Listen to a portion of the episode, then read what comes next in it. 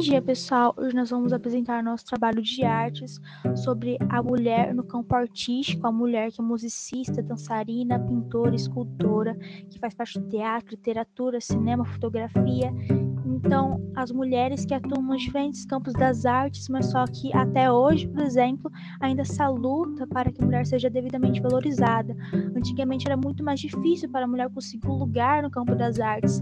Então, eu primeiro vou dar um contexto histórico para vocês do que aconteceu, como que elas passaram a conquistar esse espaço, e depois o meu grupo vai falar mais sobre algumas artistas que foram extremamente importantes para o campo das artes. Então, esperamos que vocês gostem da nossa apresentação. Então, segue aí nosso podcast.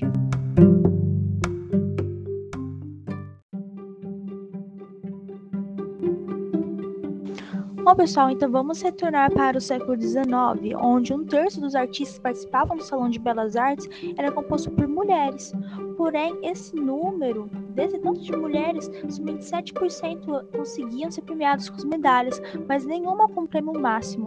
Quando nós falamos sobre grandes artistas, tem essa visão romantizada, é algo patriarcal. Elas eram proibidas das artes oficiais, elas não tinham esse acesso completo às artes as escolas eram para as artes. Até no Brasil, quando elas foram finalmente aceitas na Escola Nacional de Belas Artes, depois da proclamação da República, mesmo assim elas não poderiam assistir às aulas de desenho de anatomia, pois era algo muito imoral.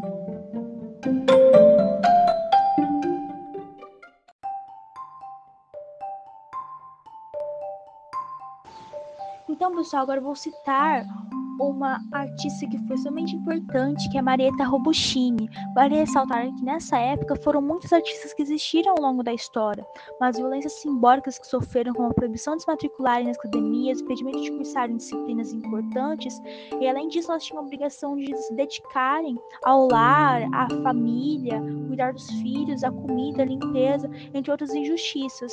Durante o Renascimento, por exemplo, as mulheres artistas geralmente tinham suas obras atribuídas aos seus pais ou maridos, Justamente vou falar agora de Marieta Robuchini, a filha de Tintoretto.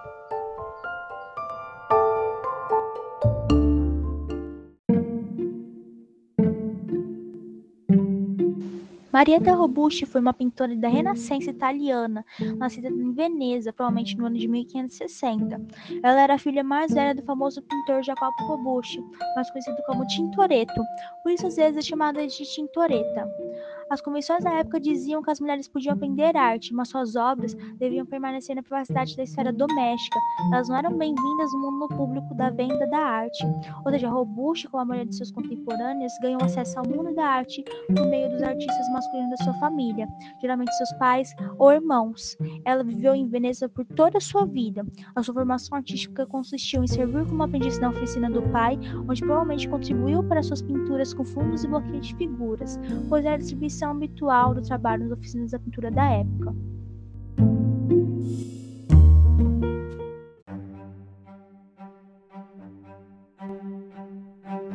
Conta-se que Robuste trabalhou em retábulos como assistente durante seu aprendizado na oficina de seu pai, porém suas realizações foram sepultadas sob o nome de seu pai.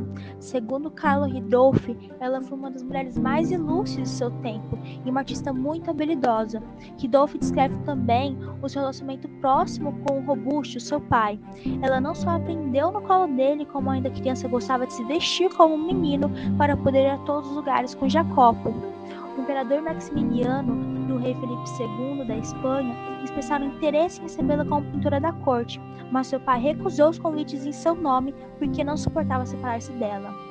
Em 1578, ele arranjou para que ela se casasse com o joalheiro e prateiro veneziano, Jacopo Augusta, para garantir que ela sempre ficasse perto dele. Ela infelizmente acabou morrendo de causas não registradas em 1590 e foi enterrada em Santa Maria de Orto, em Veneza.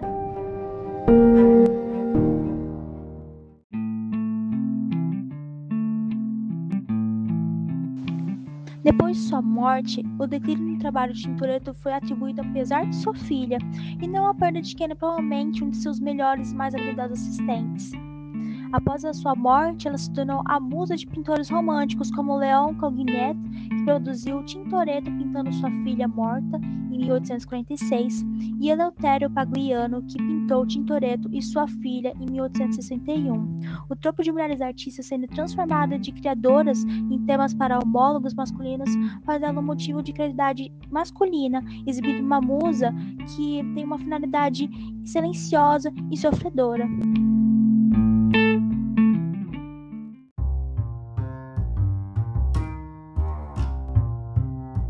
Agora eu vou citar algumas outras artistas, como Properza de Rossi, que, por exemplo, em pleno século XVI fez uma escultura em mármore em que uma mulher puxa sua amante que sair da cama.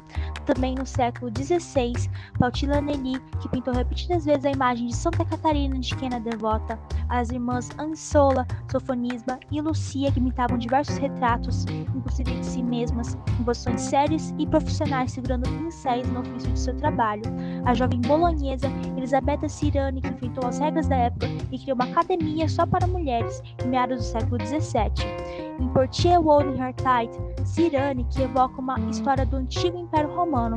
Outra artista do século XVII que deu forma imagética à violência sofrida foi a Termicia Gentileschi. Estrupada por um amigo de seu pai, a artista teve que passar por julgamentos e perícias torturantes para comprovar sua virgindade interior e exigir punição de seu agressor, que nunca chegou a cumprir a pena.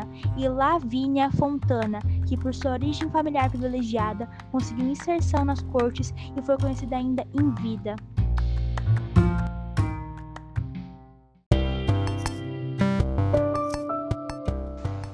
Bem, pessoal, é claro que eu não falei sobre todas as artistas que haviam antigamente, há milhares delas, e muitas não foram reconhecidas antigamente nem atualmente, mas iremos mudar isso falando sobre algumas delas hoje. Obrigada por terem me acompanhado até aqui e por sua atenção, e vamos agora continuar nossa apresentação.